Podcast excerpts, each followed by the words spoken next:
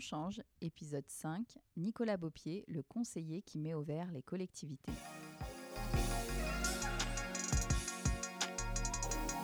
Allez, go On change Clémence m'a dit, Nicolas, c'est un mec captivant qui travaille dans l'écologie. Mais ce qu'il fait exactement, c'est pas clair. Et j'ai compris pourquoi Clem se posait des questions quand j'ai découvert son titre, directeur du pôle Transition écologique des territoires dans un cabinet conseil. Je crois que là, je me suis dit que Nicolas incarnait parfaitement le thème de notre saison 1, les invisibles, et que découvrir un métier utile au respect de notre environnement, ça ne pouvait que nous faire changer. Alors on a invité Nicolas à nous partager son cheminement, sa vision de l'écologie et les changements que connaît son métier. Si vous aimez ce nouvel épisode, laissez-nous des commentaires, des likes, des avis sur les plateformes. Abonnez-vous et partagez autour de vous. Pour ce nouvel épisode de On change, Clémence donne la parole à notre cinquième invisible. Allez go, on écoute Nicolas. Salut Nicolas. Bonjour. Merci de participer à notre podcast On change. On est très contente que tu sois là, très contente de t'interviewer aujourd'hui. Donc on va parler de plusieurs euh, thématiques, euh, comme tu le sais. Donc euh, ma première question, c'est directeur du pôle transition écologique des territoires, c'est ton métier. Est-ce que tu peux nous expliquer en quelques mots en quoi ça consiste? Oui, alors en fait, je travaille pour un, cabinet de conseil en développement durable qui est euh, basé à Paris euh, et qui euh, accompagne tout type d'acteurs dans leur transition vers un modèle plus sobre, plus économe en ressources, plus vertueux en soi. Euh, et donc, euh, moi, en tant que directeur du pôle transition écologique des territoires, euh, j'accompagne plus spécifiquement des acteurs publics, c'est-à-dire l'État, des organisations parapubliques, des agences de l'État, et aussi beaucoup de collectivités territoriales dans leur stratégie de changement vers ce modèle-là que, j'évoquais, un modèle qu'on pourrait appeler de développement durable. Aujourd'hui, on parle aussi beaucoup de transition écologique, c'est quasiment des synonymes. Et euh, bah, notre rôle, c'est d'aider euh, tous ces acteurs euh, publics à, finalement engager leur, changement, à construire aussi leur plan d'action. En fait, on est aussi surtout très mobilisé auprès de ces acteurs pour les aider à trouver des solutions concrètes, opérationnelles, qui vont leur permettre de mobiliser leurs citoyens, les entreprises qu'il y a sur le territoire, toutes les organisations finalement qui composent un territoire.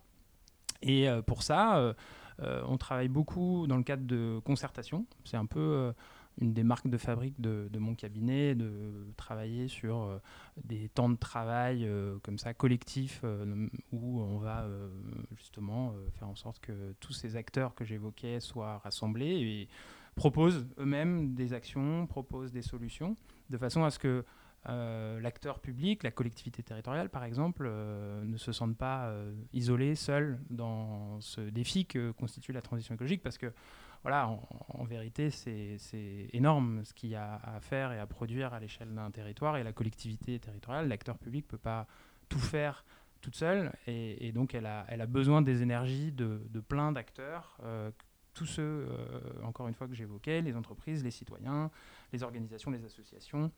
Et euh, ça demande, euh, ça, évidemment, un travail préalable important de, concertation, c'est le terme qu'on emploie, euh, de dialogue, en fait. et nous, on propose des, idées, des solutions à ces collectivités, qui sont nos clients, hein, principalement, pour faire que bah, ce travail se, crée, cette, cette émulation collective s'engage, quoi. Donc en gros, quand une euh, collectivité elle fait appel à toi, fait appel à ton, à ton agence, c'est elle vient pour une mission, c'est pour une mission spécifique. Est-ce que tu peux du coup nous citer un exemple, euh, si tu as le droit bien sûr, euh, un peu concret de quelles actions toi tu entreprends, quelle mission toi tu vas entreprendre? Est-ce que c'est un travail sur le long cours? Est-ce que c'est du, ça peut être du one shot? Est-ce que oui. voilà, c'est quoi, bah, quoi ce genre, le genre de mission que tu entreprends? Il y a deux types de missions, finalement des missions de, de long terme qui sont plutôt des émissions d'animation de réseau de territoire, où là, euh, bah, euh, par exemple, une, une région euh, va nous solliciter pour qu'on anime un réseau de collectivités engagées dans des questions comme la transition énergétique territoriale. Et, et donc ces missions-là vont durer deux ans, trois ans, quatre ans. Et euh, on va organiser un certain nombre de formations pour euh, les techniciens des collectivités qui sont euh, donc membres du réseau. On va accompagner chacune des collectivités dans leur, la mise en œuvre de leur plan d'action. et donc ça, c'est des missions qui sont intéressantes parce que on, voilà, on voit les choses évoluer, on voit le changement arriver petit à petit. par exemple, avec une des régions avec lesquelles je travaille, on est sur l'animation du réseau depuis maintenant 5 ans. donc on, voit les choses qui changent plutôt dans le bon sens en vérité. Et puis il y a des missions plus spécifiques, plus ponctuelles effectivement, où euh, là on va euh, accompagner une collectivité dans l'élaboration de sa stratégie, de son plan d'action de transition énergétique. Par exemple, on travaille beaucoup sur les questions de transition énergétique, nous. Euh, où là, c'est des missions qui vont durer six mois, un an, un an et demi, disons, en moyenne. Hein, voilà. Et donc là, bah, l'idée, c'est de les aider sur l'élaboration de leur diagnostic, mais aussi sur la construction de leur plan d'action euh, dans le cadre d'une concertation, comme euh, je l'indiquais là tout à l'heure. Et, ça, c'est des missions qui, euh, bah, oui, peuvent s'arrêter, je dirais. Et puis nous, après, on, laisse les clés à la collectivité. C'est elle qui met en œuvre son plan d'action véritablement. Quoi. Elle peut prendre son autonomie. Et ouais, c'est l'idée. Alors ça peut être un peu frustrant pour nous aussi parce que on a le sentiment, évidemment aussi, de nous s'approprier un territoire, s'approprier des acteurs, des enjeux. Et de construire euh, un engagement euh, collectif. Et puis après une fois que la mission est terminée bah, évidemment tout s'arrête. et on laisse j'allais dire les clés au, à l'acteur public et c'est à lui de faire quoi. Et c'est rare qu'on soit nous on n'est pas un, bureau d'études qui va aider à la mise en œuvre véritable des actions qui sont des actions très concrètes. Donc ça c'est plutôt des bureaux d'études d'ingénieurs qui vont s'en occuper. Nous on est une agence de conseil en stratégie en méthode euh, et donc, euh, je dirais, une fois que le plan d'action est établi, euh, ça, ça, passe, on passe à la phase justement opérationnelle. Ok.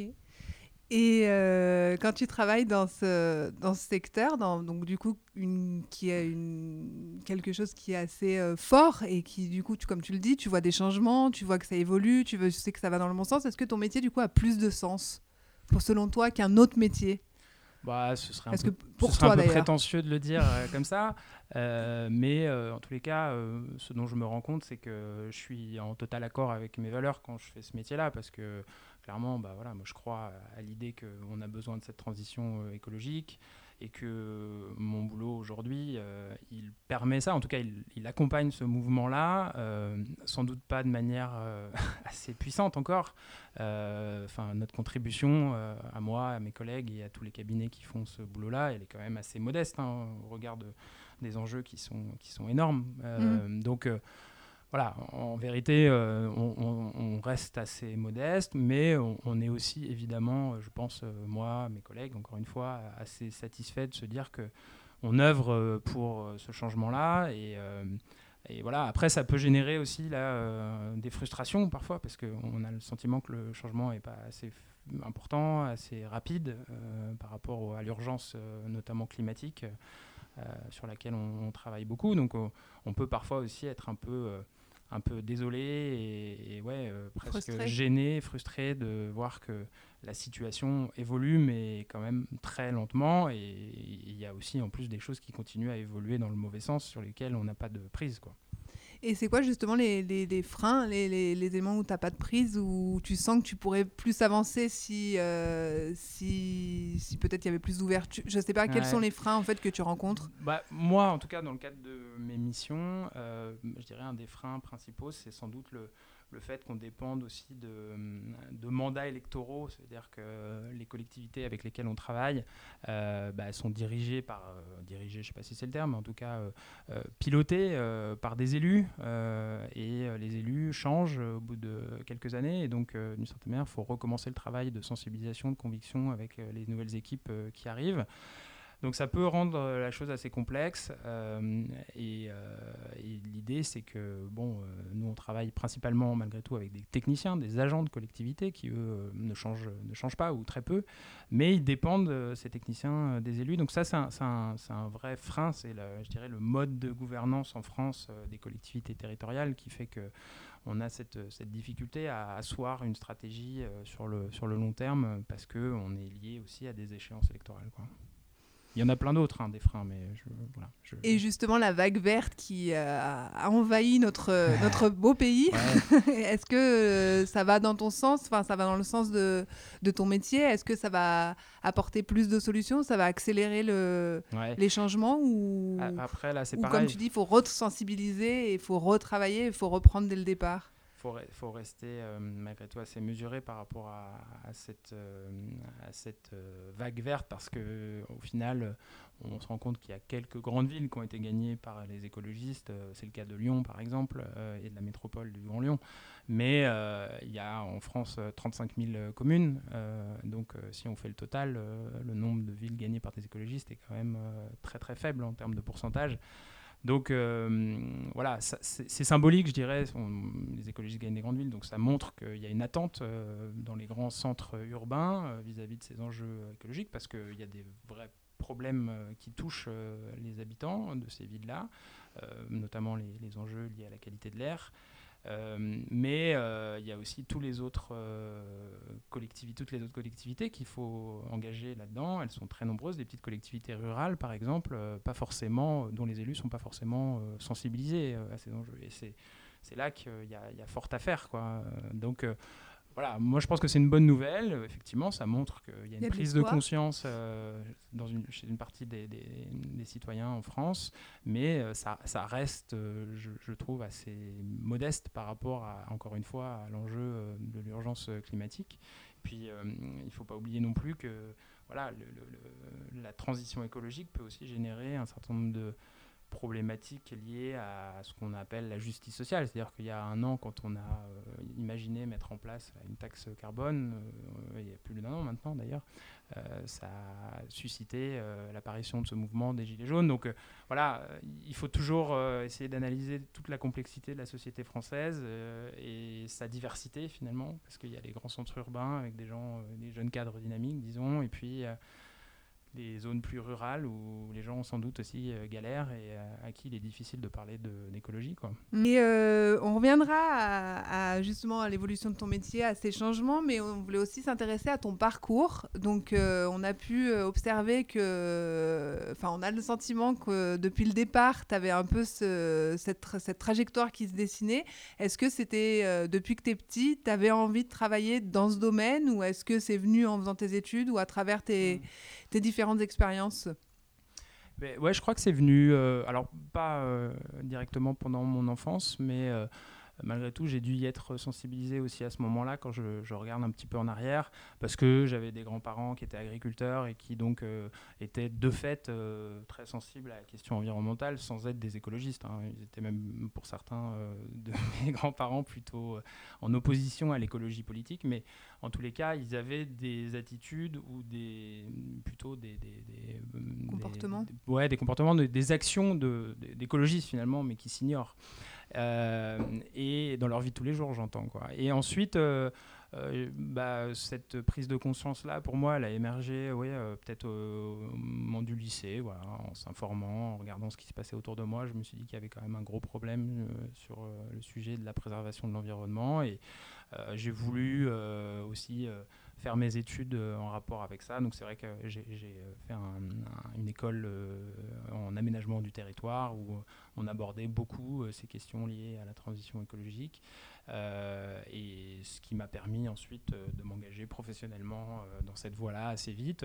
j'ai transformé l'essai, bah, notamment quand j'ai travaillé au Parlement européen avec une députée européenne sur des questions d'agriculture, et puis ensuite euh, au Mexique, à l'ambassade euh, euh, d'abord, et puis surtout après au, sein de, l'ONU, où j'ai travaillé pour un programme de préservation là aussi de, l'environnement. voilà, donc c'est vrai que petit à petit ça s'est construit. Je me suis convaincu, je pense, au fil des années que c'était là-dedans que je voulais travailler et que surtout ça correspondait bien à, à, toutes mes valeurs. Quoi. Et je pense que c'était vraiment important pour moi. J'étais assez soucieux de, devoir faire un travail euh, qui peut-être m'épanouirait pas sur le plan euh, justement des valeurs. Tu as été euh, au, Parlement, au Parlement européen et tu as été donc, as eu, donc je voulais avoir un peu plus de détails sur tes missions, sachant que n'hésite pas à être pédagogue parce que moi c'est vrai que ça c'est le Parlement européen, c'est des, des, termes qui me semblent assez, assez, enfin peu accessible entre guillemets. Mhm. C'était quoi ton rôle? C'était qu'est-ce que tu as fait? Et est-ce que, euh, est-ce que pour toi ça a été aussi le premier pas vers vers l'engagement euh, politique? Oui, euh, sans doute. euh, en tout cas, pour ce qui est de cette dernière question, euh, ça a forgé mon engagement politique parce que je me suis rendu compte qu'on pouvait aussi faire changer les choses à grande échelle euh, en étant comme ça au contact euh, d'institutions euh, qui font la loi. Donc là, d'autant plus à une échelle européenne. Je suis sans doute pas non plus la meilleure personne, pour parler du Parlement européen parce que j'y suis resté un an à peine. Mais malgré tout, moi, ce que j'en retiens, c'est que bah, c'est une, institution où il y a aussi un gros travail de co-construction qui se fait avec sans doute là aussi des, euh, des modes de travail qui sont un peu différents de ceux qu'on a en France, où euh, l'idée du consensus, par exemple, est importante, c'est-à-dire qu'on va euh, dialoguer beaucoup entre les différents acteurs nationaux et bah, du Parlement, les députés, pour essayer de construire une proposition qui convienne au plus grand nombre ce qui est euh, sans doute euh, pas des choses avec lesquelles on est euh, très à l'aise ou familier en France dès lors qu'il s'agit de construire des propositions. Et donc en ça, je trouvais que c'était intéressant d'avoir cette expérience là-bas. Et puis surtout, après, bah, moi, j'ai travaillé, travaillé donc, sur les questions d'agriculture où la députée avec lesquelles- à laquelle je travaillais euh, avait pour euh, objectif de faire des propositions euh, sur un des rapports liés euh, donc, à la thématique de, l'agriculture. Et bah, mon rôle, c'était de faire euh, des propositions d'amendement, c'est-à-dire de transformation de, la loi telle qu'elle avait été proposée par euh, la Commission européenne, la Commission européenne qui est l'institution européenne qui va dans un premier temps euh, faire euh, une proposition de loi, enfin ce que euh, là-bas on n'appelle pas une proposition de loi, mais je ne vais pas rentrer dans, dans les détails. Et puis surtout pour moi, ça reste euh, des choses un peu lointaines. Maintenant, c'était il y a plus de dix ans hein, pour moi. Ah oui. Euh, mais euh, mon rôle, c'était tout simplement de tenter d'améliorer la loi, en tout cas selon ce que je croyais, et puis surtout ce, ce dont- ce que croyait ma députée, puisque, encore une fois, un, un assistant parlementaire, tel que ce que je faisais là-bas, euh, n'avait pour rôle aussi que de euh, transmettre un peu les idées de sa députée. Et donc, euh, voilà, c'était mon rôle. euh, J'essayais d'y apporter ma, petite touche personnelle aussi. Euh, voilà, pour ce qui est du Parlement européen, non, ça, a- ça a été un, bel engagement euh, qui n'a pas duré longtemps parce qu'il y a eu les élections euh, qui, ont, qui sont arrivées là aussi après, donc euh, j'ai fait autre chose euh, ensuite. Et tu es parti au Mexique ensuite. Et je suis parti au Mexique à ce moment-là, oui. Et est-ce que qu'est-ce que tu en retires de cette expérience? Donc c'était euh, à peu près aussi il y a, il y a 10 ans peut-être Oui, euh, oui, oui, voilà. il y a 10 Et quels, étaient justement au Mexique les défis? Qu'est- Qu'est-ce que c'est quels, quels étaient les défis en France? Est-ce que tu sens qu'il y a des évolutions aussi par rapport à aujourd'hui? C'est peut-être une question piège euh, pour toi Bah, compliquée à répondre, mais euh, c'est toujours intéressant de voir. bah, il y a 10 ans, tu étais à l'ONU au Mexique. Aujourd'hui, bah, tu es à, ton poste aujourd'hui. Est-ce qu'il y a des différences? Est-ce que tu sens qu'il y a des évolutions? Je- alors, C'est marrant parce que là-bas, je faisais un travail euh, qui était un travail de lobbying auprès des autorités euh, nationales euh, pour, là aussi, leur faire prendre des mesures en faveur du- de la lutte contre le changement climatique. Mais on faisait aussi un travail, c'était un peu particulier, mais un travail de presque de cabinet de conseil, de, de bureau d'études en accompagnement, en accompagnement pardon, des, des- collectivités locales qui souhaitaient là aussi qu'on les aide à construire des, des plans d'action euh, ou des stratégies sur euh, les questions de transition écologique.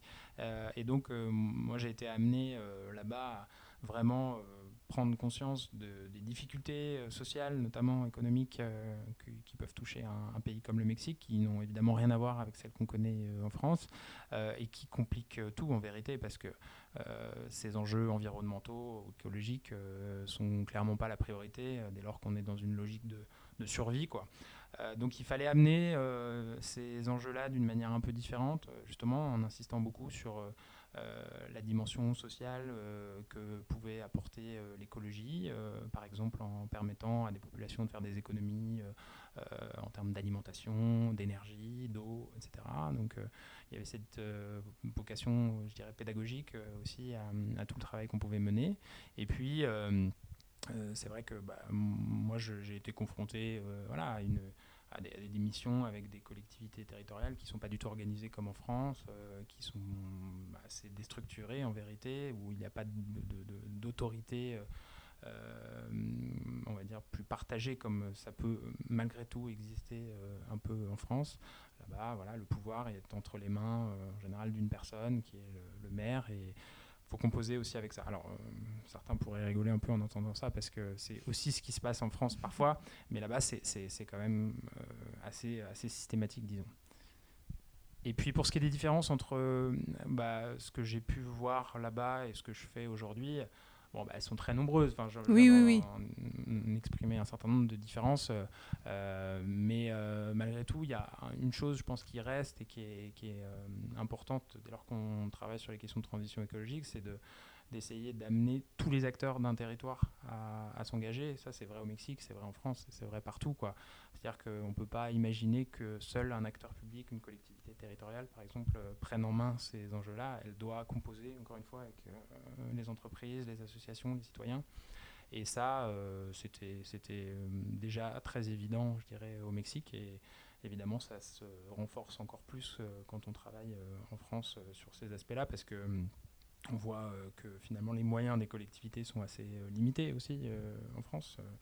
Euh, je dirais de plus en plus sur le plan euh, notamment des, finances euh, publiques. Hmm. Donc il y a cette dimension-là qui, qui, est importante. Et est-ce que tu sens justement que les acteurs privés prennent aussi, même si toi je sais que tu n'es pas, pas sur ce terrain-là, mais est-ce que les acteurs privés ont un rôle à jouer? Est-ce que les acteurs privés gagnent à travailler aussi avec les acteurs publics? Est-ce qu'ils viennent vous chercher pour la même chose? Ils ont les mêmes problématiques? Hmm. Désolé, il y a plein de questions, mais le, le sens est le hmm. même. C'est est-ce que vous, tu parlais d'un collectif que tout le monde devait être dans le même, dans le même groupe. Euh, est-ce que les acteurs privés, justement, ont cette sensibilité-là par rapport à, aux enjeux euh, climatiques? Oui, oui, je pense que les entreprises de plus en plus euh, s'intéressent à, ces sujets parce qu'elles se rendent compte aussi qu'elles ont intérêt à travailler là-dessus en faisant par exemple des économies, des économies liées à la modération de leur consommation énergétique, peuvent même gagner de l'argent en installant des énergies renouvelables sur euh, leur terrain ou euh, des panneaux solaires photovoltaïques mmh. plus précisément sur leur toiture. Donc elles s'y intéressent et surtout elles travaillent parfois sans d'ailleurs vraiment s'adresser aux, collectivités territoriales ou aux territoires tels qu'on enfin, qu'on les imagine. Elles font les choses aussi parfois dans leur coin. Euh, ce qui sans doute est un peu dommage parce que ce qui serait intéressant c'est que voilà il y a une, émulation comme je disais tout à l'heure un peu un peu collective et que tout ce, petit monde là travaille ensemble euh, je dirais main dans la main pour peut-être aller plus vite euh, plus loin quoi. Mais il y a pas mal d'entreprises qui moi je trouve s'engagent prennent des décisions assez fortes. Alors, ça reste, encore une fois, au regard des enjeux, je dirais, assez modestes et peut-être pas assez importants, mais euh, cette dynamique, elle est là. Et j'ai le sentiment aussi d'ailleurs que, que ces entreprises, euh, aujourd'hui, euh, au-delà de l'image que ça peut renvoyer, positive, on parle souvent de greenwashing, mm. etc., elles prennent conscience tout simplement du fait qu'elles sont vulnérables, qu'elles peuvent être affectées aussi par la crise écologique. voilà, elles ont été affectées récemment par la crise sanitaire. elles peuvent assez facilement peut-être maintenant encore plus, je dirais même euh, faire le parallèle entre euh, cette crise sanitaire et la crise euh, climatique qui pourrait aussi les toucher de manière assez violente. Quoi. Et justement, belle transition, si tu peux nous donner ton ressenti sur la situation actuelle, la crise sanitaire, climatique, est-ce que bah, voilà, est-ce qu'elle fait accélérer Est-ce que tu sens justement qu'il y a cette prise de conscience et que les changements sont là? Est-ce que est-ce que vous sentez que vous allez avoir plus de demandes, plus de, demandes d'accompagnement par les entreprises, par les acteurs publics qui sentent qu'il y a vraiment la différence, elle est. Ben, il y a un sujet dont on parle beaucoup euh, aujourd'hui, c'est euh, le sujet de la résilience territoriale. Euh, qui est qu'on pourrait définir comme étant la, la capacité d'un écosystème, d'une organisation à reprendre euh, sa forme euh, précédente. Euh, mais en vérité, derrière, il y a surtout l'idée que l'organisation se transforme pour être plus résistante, pour pouvoir absorber les chocs à venir. Et, et, je dirais, dans ce cadre-là, il y a pas mal de territoires qui se questionnent sur justement comment ils peuvent s'organiser ou se réorganiser de manière plus efficace, en étant peut-être plus dans l'anticipation des crises qui pourraient venir. et en ça, je pense qu'on va être amené, nous, à faire un travail avec les collectivités ou d'autres types d'acteurs. D'ailleurs, ça pourrait aussi être des entreprises euh, pour euh, les aider à imaginer là aussi un plan d'action euh, leur permettant de construire des actions, encore une fois, visant à anticiper ces chocs, ces crises qui pourraient être des, crises sanitaires, il pourrait y en avoir d'autres malheureusement, mais aussi évidemment toutes les crises écologiques qui sans doute vont arriver et qui vont frapper ces organisations. Donc euh, ça a eu un premier effet, la crise sanitaire, de freiner évidemment euh, malgré tout un certain nombre de prises d'initiatives, mais maintenant, je dirais que les consciences ont accepté le fait qu'il y avait euh, des crises et qu'il fallait vivre avec. Je crois que on a, nous, en tant que cabinet de conseil, sans doute des opportunités à, travailler avec elles là-dessus. Donc c'est plus englobant, c'est plus large. Euh, que la simple question de la transition écologique, hein, finalement, parce qu'on y intègre des notions euh, économiques, sociales, euh, et donc c'est un nouveau projet de territoire, finalement, qu'on peut nous proposer aux collectivités pour être plus résilientes. Quoi. Donc c'est plutôt positif je ne sais pas si c'est positif, euh, en tous les cas, euh, ça, permet de faire prendre conscience à pas mal d'acteurs qui étaient peut-être un peu dans le déni, euh, notamment par rapport au changement climatique, qu'on est vulnérable, que nos organisations, nos territoires, les citoyens qui habitent sont vulnérables et que l'humain est aussi susceptible euh, peut-être un jour d'être euh, dans une situation d'extrême fragilité euh, si d'aventure des chocs encore plus puissants que celui de la crise sanitaire venaient nous toucher. Quoi par ton métier et qu'est-ce que tu aimes C'est toujours intéressant de savoir. Oui, bah, bah, j'aime euh, mon métier. Hein. Ça fait maintenant euh, six ans que je l'exerce. C'est plutôt bien. Voilà, comme tout le monde, parfois je me pose des questions un peu existentielles sur le pourquoi travailler, euh, pourquoi passer autant de temps derrière un écran. Mais au-delà de ça, je, je, me dis aussi que ce que je fais est un tout petit peu utile. Alors voilà, encore une fois, en restant euh, un peu modeste, hein, euh, même totalement modeste. Mais l'idée, euh, c'est que dans ce métier, il y, a plusieurs choses qui m'intéressent et tu en as évoqué déjà quelques-unes, mais c'est déjà avoir le sentiment que les choses peuvent changer après notre passage. Alors voilà, c'est pas tout le temps le cas. Hein. J'ai pas tout le temps ce sentiment-là. Il y a parfois des missions sur lesquelles je me dis ouais bon là, notre contribution aura été quand même euh, assez faible et, surtout euh, l'acteur derrière va pas faire grand chose de ce qu'on a proposé. Donc ça peut aussi, comme je l'ai dit, euh, être un peu frustrant, mais il arrive parfois que nos recommandations soient suivies et qu'on voit des choses apparaître très concrètes qui arrivent et qui correspondent à, ce qu'on avait nous proposé. Voilà. Ça doit être hyper satisfaisant. Oui, oui. C'est pas, encore une fois, c'est pas visible tout de suite. C'est ça aussi. Il faut être patient dans ce métier parce que c'est des projets de long terme. Hein. par exemple, quand on parle de développement d'énergie renouvelable, euh, avec euh, l'installation d'un parc éolien ou de panneaux solaires sur des toitures, ça prend euh, des, plusieurs années, quoi. 3, 4, 5, voire plus. Donc on voit pas tout de suite la concrétisation de, ce qu'on peut proposer, mais ça arrive, heureusement. et parfois c'est plus rapide aussi sur d'autres types de, missions. Et puis ce que j'aime aussi, bah, tu l'as dit, c'est finalement le contact humain. C'est la relation que je peux nouer avec certains des clients ou des territoires avec lesquels je travaille. Euh, avec euh, l'idée que je les aide euh, quand il s'agit notamment de techniciens de collectivité qui sont un peu isolés, qui ont des relations compliquées avec leurs élus. voilà, je, leur file un coup de main, j'ai l'impression de, de, les aider à aller là aussi un peu plus vite, un peu plus loin dans le cadre de leur mission. Et ça, c'est plutôt satisfaisant. Donc, quand on a des, des merci, des euh, voilà, merci de nous avoir aidés, euh, c'est sûr que ça, que ça, fait plaisir. Et c'est ça qui me plaît, moi, c'est d'être au contact euh, du terrain. Alors là, ces derniers mois, avec la crise sanitaire, ça a été vraiment très compliqué parce que notre boulot, c'est aussi d'être sur le terrain, d'animer des réunions des concertations, comme je le disais au tout début, de, de, faire de la facilitation pour voir émerger des solutions collectivement, etc. Et là, pour le coup, c'est vrai que ces derniers mois, c'était euh, très compliqué. On a fait beaucoup de, visioconférences, euh, etc. Mais c'est quand même un peu différent en termes de convivialité, notamment. Euh, oui, donc, il faut faire passer des messages enfin, dans à ce, oui, à ce niveau d'information. Cette année, ça, ça, a quand même été très particulier. Ça a sans doute changé un petit peu aussi la façon dont on envisage le métier. Donc ça, il y a des petits moments où on se dit ouais, on est vraiment content de se dire que peut-être on va pouvoir reprendre une vie normale. Si d'aventure on reprend une vie normale un jour.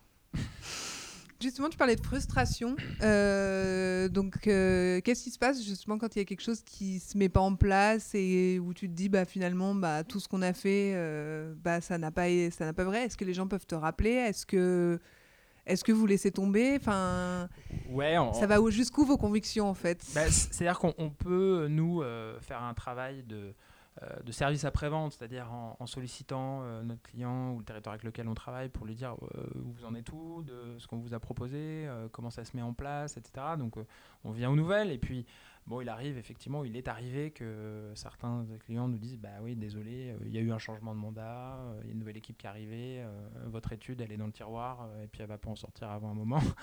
bon, bah là, on n'a pas grand chose à faire, hein, malheureusement. on peut toujours essayer de vendre ce qu'on a fait à un autre territoire pour lui dire Bon, bah, ce qu'on a fait avec ce territoire-là pourrait vous intéresser, vous pourriez peut-être vous en saisir.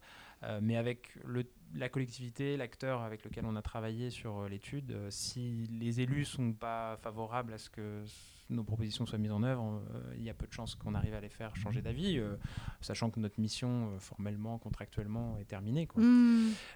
mais c'est vrai que moi, avec un certain nombre de, de, territoires avec lesquels j'ai travaillé, notamment à l'étranger, en Algérie, j'ai travaillé sur l'élaboration de ce qu'on appelle des plans climat euh, territoriaux en Algérie, euh, je me suis vraiment euh, intéressé à ce qui se mettait en place. J'étais assez convaincu qu'il y avait un potentiel pour que nos recommandations puissent faire changer les choses très concrètement dans un pays qui n'a pas du tout encore travaillé sur les questions de transition énergétique. donc voilà, j'ai essayé de pousser un peu, je dirais, en dehors de mon travail pour lequel je suis payé, parce que j'y croyais et que là aussi, ça faisait un peu partie de mes convictions. Quoi. Et euh, tes convictions, justement, est-ce qu'elles impactent aussi ta vie personnelle Est-ce qu'il y a des choses qui ont, qui ont changé, que tu as fait changer dans ta vie perso euh, dues à tes convictions euh, professionnelles Ou est-ce qu'elles se mêlent et il n'y a pas vraiment de différence entre, entre l'une et l'autre Ou est-ce que tes convictions personnelles ont impacté ta vie professionnelle? Bah justement, j'imagine le choix de ton choix de carrière aussi. Oui, c'est ça. Les deux sont entremêlés, comme tu le disais d'une certaine manière, euh, ce que j'applique dans ma vie perso, euh, bah, c'est des choses que j'essaie d'appliquer dans ma vie euh, professionnelle. voilà, si on parle par exemple de déplacement, bah, les déplacements qui génèrent des émissions de gaz à effet de serre, par exemple en prenant l'avion, euh, ben, j'essaye de les éviter quoi, un maximum. C'est-à-dire que je me déplace, mais c'est le cas aussi de tous mes collègues hein, euh, d'ailleurs. On a, on a cette conviction, je dirais, collective de ne pas faire de déplacement en avion à moins de devoir aller euh, vraiment très loin, en Algérie par exemple. mais dès lors qu'on voyage en France, jamais on prendra l'avion. on essaye le moins possible de louer des voitures, donc on se déplace quasiment exclusivement en train quitte éventuellement après en arrivant sur place euh, à louer une voiture. Et c'est des choses que je fais aussi dans ma vie perso, euh, évidemment. J'ai pas de voiture aujourd'hui. Bon, voilà, j'habite dans un centre-ville, donc c'est aussi facile. Hein, J'ai pas beaucoup de mérite. Euh, mais mais c'est vrai que les deux, enfin les deux mode de, dire de vie, euh, que ce soit dans le perso ou dans la, vie pro, se, se parle, se dialogue. Et puis, euh, tu jettes pas tes déchets par les fenêtres, quoi. Ouais, voilà, c'est pas parce que je sors du taf que je me dis, bon, bah ça y est, c'est fini, là, l'écologie, euh, entre 19h et 23h30 ou minuit, j'en ai rien à faire, quoi. pour toi, les changements, le, le, les structures qui, qui, changent, justement, les collectivités, est-ce que forcément il faut que ça soit un changement qui soit radical euh, Est-ce qu'il faut que le changement il soit petit à petit, chaque, chaque petite action est importante et amène des grandes actions Ou, euh, ou est-ce qu'il faut aussi le faire avec bien... Enfin, c'est quoi ton, votre parti mmh. prise Ouais, on est, en vérité, on est plutôt bienveillant vis-à-vis des collectivités et on, les aide à aussi euh, prendre conscience que avec des petits pas, alors c'est un terme qui est aujourd'hui un peu décrié, galvaudé peut-être, mais euh, elles peuvent commencer à engager des choses qui vont devenir des grands pas. Euh, et c'est vrai qu'on est un cabinet euh, militant malgré tout, mais on ne va pas brusquer les acteurs avec lesquels on, travaille. D'autant plus que voilà, on est dans un système un peu contraint où c'est eux qui font appel à nous, en vérité, dans le cadre de, de marchés publics. Et donc on peut difficilement, dès qu'on a gagné un marché, leur dire, bon, ce que vous avez fait jusqu'à maintenant, c'était vraiment nul. Euh, donc il va falloir changer les choses euh, parce que euh, on vous dit que voilà, ce que vous faites, c'est pas bien. Donc on est dans une approche évidemment un peu plus modérée que celle-là. là aussi, on peut parfois. je parle beaucoup de frustration. Vous allez vous dire que je suis quelqu'un de frustré. c'est pas tout à fait vrai, mais on peut être un peu frustré de voir que ces acteurs avec lesquels on bosse sont pas assez engagés, vont pas assez vite. donc on, on essaye hein, de les faire changer, de leur montrer qu'il euh, faut euh, répondre à cette urgence climatique. Euh, bon, évidemment, c'est pas toujours simple, encore une fois, vu tout ce que j'ai dit avant, dans le cadre un peu contraint, contraint, dans lequel on est. et puis, bon, parfois, il arrive quand même, quand on arrive à nouer une relation, je dirais aussi avec des acteurs, qu'on puisse leur dire les choses de manière plus directe. Et dans ce cas-là, on s'en prive pas, parce qu'évidemment, on se rend bien compte que ce qui est proposé aujourd'hui en France, que ce soit au niveau national, euh, ou par euh, les collectivités territoriales, que ce soit les régions, les agglomérations, les communes, et pas du tout euh, assez ambitieux, encore une fois, par rapport aux objectifs qu'on s'est fixés mm, à une échelle mondiale, européenne, pour essayer de lutter contre le réchauffement climatique. Donc, donc on, rappelle ça aussi assez souvent dans le mmh. cadre de de sensibilisation, de formation qu'on peut faire, de conférences, euh, parce qu'on voilà, on intervient aussi euh, dans d'autres cadres que des missions d'accompagnement sur le long terme. On, peut aussi ponctuellement intervenir dans des événements, etc. Et là, on, se libère un peu et on a la possibilité d'exprimer euh, aussi davantage nos, nos, convictions et, d'être plus en disant des choses qui sont en fait la réalité tout simplement sur ce qui nous entoure et ce qu'il faudrait faire. Et tu sens justement qu'il y, y, a eu des évolutions, que ton métier il est, euh, il est en train de changer. Est-ce que ton métier il est plus visible, plus connu ou euh, Comment toi tu le vois demain? Ouais, alors je sais pas s'il si, est très visible encore. Euh, ça reste assez obscur hein, quand je dis euh, aux gens euh, qui m'entourent, aux gens de ma famille, que je ah bah, suis voilà, consultant en développement durable. ça parle pas à grand monde. Après, quand j'explique, j'espère que j'aurais été assez clair aujourd'hui, mais quand j'explique ce que je fais, c'est déjà un peu plus clair parce que finalement, nos principaux clients, c'est les collectivités territoriales. Donc, on, pourrait imaginer d'ailleurs que ce qu'on fait, et c'est ce qui se passe d'ailleurs dans certaines collectivités, et tant mieux, soit fait en interne par des fonctionnaires. C'est-à-dire que tout le travail qu'on fait, c'est juste de l'accompagnement supplémentaire parce qu'ils n'ont pas, enfin, les collectivités n'ont pas forcément euh, les compétences euh, ou finalement aussi les moyens d'engager des projets faisant appel à ce type d'expertise. toujours est-il que moi, ce que je fais quand je l'explique, je pense que ça, ça, paraît plus clair parce que tout le monde connaît sa commune, tout le monde connaît la région dans laquelle il habite et finalement ces acteurs-là, bon, bah, sont des acteurs qui de plus en plus euh, et notamment quand il y a des élections, ça a été le cas euh, cette année en France, euh, font parler d'elles, quoi. Enfin, font parler d'eux, puisque je parlais d'acteurs. voilà, et après, pour ce qui est. Alors, c'était quoi ta deuxième question Ton... Comment toi tu vois ton métier demain? Comment tu le vois évoluer?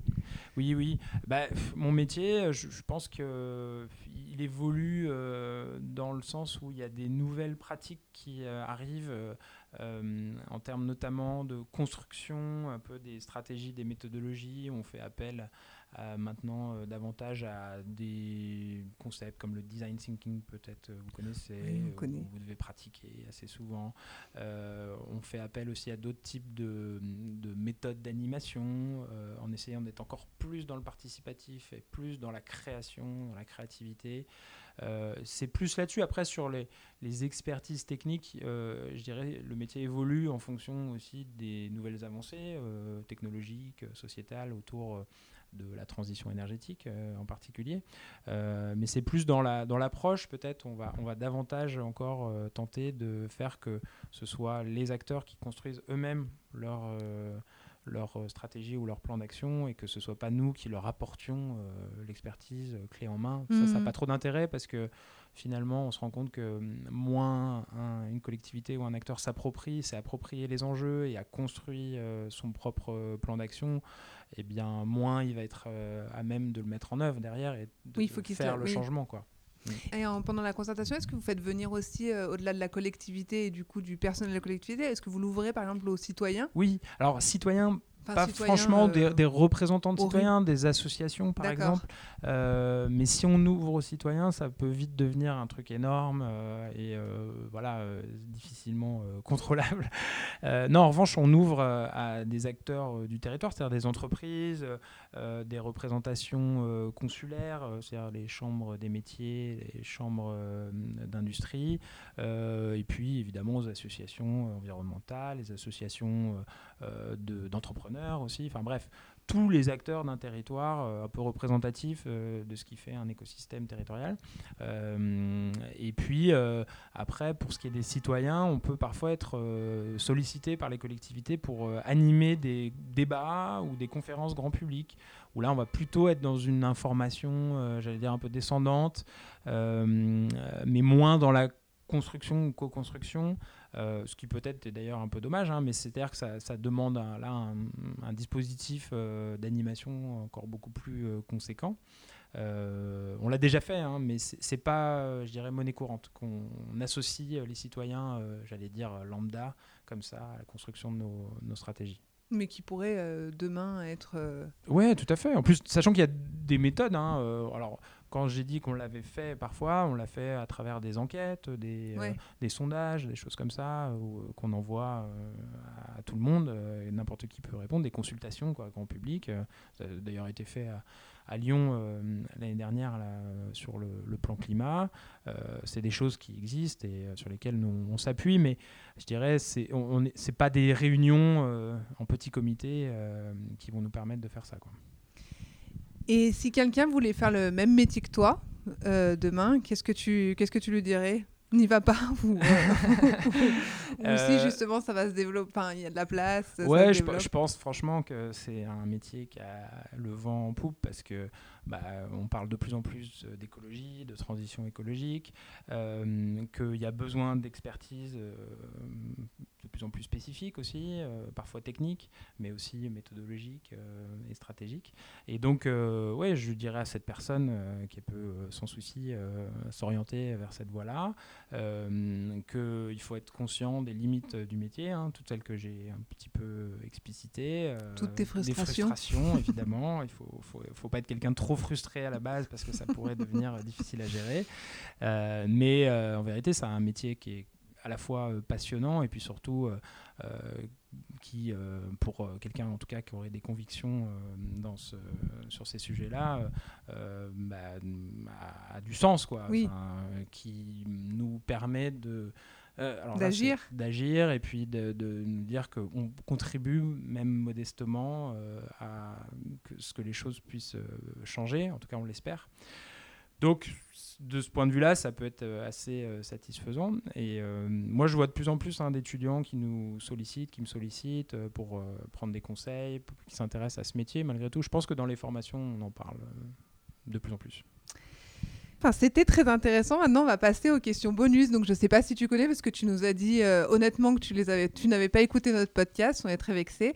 Et, euh, donc, du coup, on va te poser quelques questions euh, qui n'ont rien à voir avec avec ton métier, mais qui nous apprennent un peu plus à te connaître de manière différente. Donc, si tu devais nous citer une musique ou la réplique d'un film qui pour toi est culte, qui t'accompagne depuis toujours, ou alors qui te redonne le moral tu t'écoutes cet extrait du film ou cette musique et ça te rebooste, tu, dirais quoi? Ah, c'est une bonne question à laquelle j'aurais peut-être dû réfléchir effectivement euh, avant de venir ici. Euh, alors, moi, en fait, je suis un gros fan de Bob, de Bob Marley. Euh, en ce moment, j'écoute un, podcast euh, qui est passé cet été euh, sur France Inter, qui, en gros, dépeint toute la vie et l'œuvre de Bob Marley. Et, j'aurais du mal à choisir une chanson de Bob Marley, mais en général, une chanson de Bob Marley, quelle qu'elle soit, me redonne pas mal la, la pêche. allez, peut-être Steer It Up. Steer It Up mais euh, voilà, sans vraie conviction parce que j'en ai tellement des musiques. C'est Bob, Marley, quoi, en fait. Ouais, c'est un peu cliché, hein, le mec qui s'intéresse à l'écologie et qui aime Bob Marley, euh, les gens vont se dire à quoi il ressemble celui-là. Je serai en photo. mais, euh, mais voilà, non, les deux n'ont rien à voir. Encore que, parce que je pense que Bob Marley était quelqu'un qui avait déjà un peu une conscience écologique. Hein, C'était c'est pas le seul hein, mm. chanteur de cette époque-là à, l'avoir eu, mais sans doute euh, que les messages portés dans ces textes me parlaient aussi quand j'étais ado et ça a continué. encore aujourd'hui, j'aime Bob. Forever. Et quel métier tu voulais faire quand tu étais petit? Petit petit. Hein. Petit petit, oh là là, il y a eu plusieurs métiers, mais je, je, pense que le premier métier, ça a dû être mécanicien. Ouais, j'étais déjà dans l'idée de réparer un peu les choses. Ah, réparer le monde, réparer un camion, voilà. C'est joli. Euh, c'est voilà, parallèle. Ouais, ouais, beau. pas mal. Bien, bien je crois que c'était ça. À quel âge t'as appris que le Père Noël n'existait pas. Donc c'est plutôt d'exprimer un côté rêveur et utopique. Donc euh, moi, par exemple, euh, j'ai arrêté d'y croire comme à peu près normalement, mais j'ai continué à croire un petit peu en me disant je sais qu'il n'existe pas, mais je continue à y croire parce que ça me rassure. Et en fait, en faisant le parallèle, on s'est dit bah finalement, moi, dans ma vie, des fois, j'ai besoin de croire à des choses parce que ça m'aide à avancer, ça m'aide, même si je sais que c'est une utopie, même si je sais que c'est pas vrai, tant pis, ça me, ça hmm. me motive. Et elle a assez, assez rapidement arrêté de croire au Père Noël. Enfin, ce qui exprime assez bien nos personnalités, donc c'est assez rigolo. Donc, euh, toi, est-ce que tu as, ce souvenir-là d'avoir été complètement déçu quand tu as su que le Père Noël n'existe pas ou c'était pas un sujet? Non, c'était pas tellement un sujet. Je pense que je l'ai plutôt bien vécu parce que pour moi, l'idée euh, principale, c'est que les cadeaux allaient continuer à arriver. Euh, et donc, de ce fait-là, ça ne devait pas changer grand-chose pour oui. moi.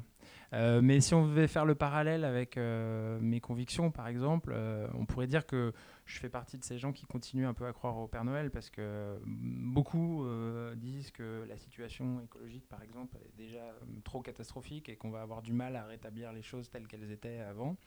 Euh, et pourtant, je continue à me battre, entre guillemets, à essayer de faire que les choses changent. Mais euh, peut-être que effectivement, euh, ça reste trop hum, faible, encore une fois, ou que c'est une goutte d'eau dans l'océan et que je me mens un peu. Je suis peut-être un peu dans le déni, finalement, aussi, de penser que les choses peuvent encore changer, alors que la situation, elle est, assez grave, à mon sens. Mais donc, d'une certaine manière, je continue à croire au Père Noël. Et dernière question, qui est notre question signature. Donc ça, euh, normalement, tu, tu l'as eu euh, avant. C'est pour toi qui incarne le ou un changement. Euh, et c'est une personne qu'on pourrait aller potentiellement interviewer ou pas, hein, si elle n'est pas du tout accessible. Hein, bah, après, si elle l'est pas, c'est pas grave. C'est savoir nous, enfin savoir pour toi mhm. qui incarne le changement. Bah, puisque ça pourrait être une personne que vous pourriez la interviewer dans le cadre de votre podcast, je me dis le maire de Lyon, mine de rien, incarne un changement. Euh, on vous l'a peut-être déjà dit, je ne sais pas, mais je trouve qu'il hum, il apporte des idées nouvelles. Alors, on n'est pas forcément d'accord avec toutes ces idées, mais euh, pour le coup, euh, il y a une rupture radicale entre l'ancien maire et le nouveau maire. Et euh, je pense qu'il serait utile et intéressant de savoir ce qu'il a à dire euh, parce que euh, au-delà même de la situation lyonnaise, il est le symbole justement de cette vague verte que tu évoquais et qui va peut-être devenir, en tout cas moi je l'espère, de plus en plus importante. Donc voilà, je dirais Grégory Doucet, maire de Lyon. Bah, merci beaucoup. Bah, merci à vous surtout. Nicolas le dit, sa contribution reste bien modeste face aux enjeux environnementaux qui sont énormes. Mais moi, j'espère qu'il vous aura transmis l'importance des petits pas pour faire avancer le monde. Son quotidien, entre diplomatie, pragmatisme, rêve et conviction, lui amène certes des frustrations, mais surtout le sentiment de faire un métier qui a du sens. Et comme il dit, au travail, c'est important d'être en accord avec ses valeurs. Allez, go On change